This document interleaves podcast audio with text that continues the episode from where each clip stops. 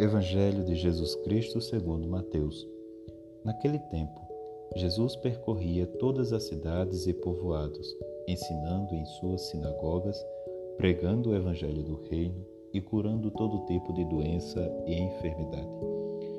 Vendo Jesus as multidões, compadeceu-se delas, porque estavam cansadas e abatidas, como ovelhas que não têm pastor.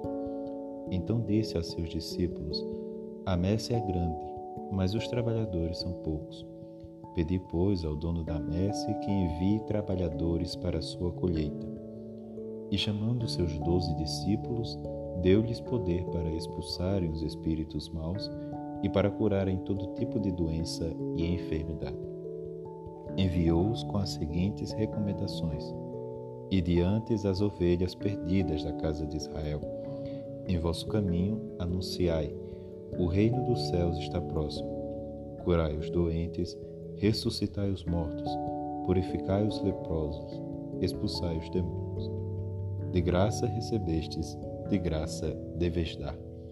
Palavra da salvação.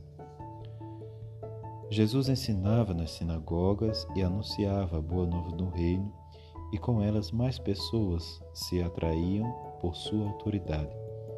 Antes era tida pela figura dos sacerdotes e mestres da lei, que tinham o encargo de guiar o mesmo povo e instruir.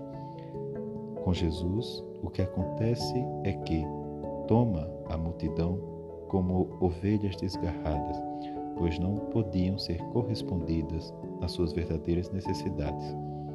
Por isso, Jesus se comove e os toma junto a seu rebanho, que por sua vez confia também ao cuidado de seus apóstolos, para que a mesma autoridade que tinha seja também a deles no exercício de condução do povo de Deus.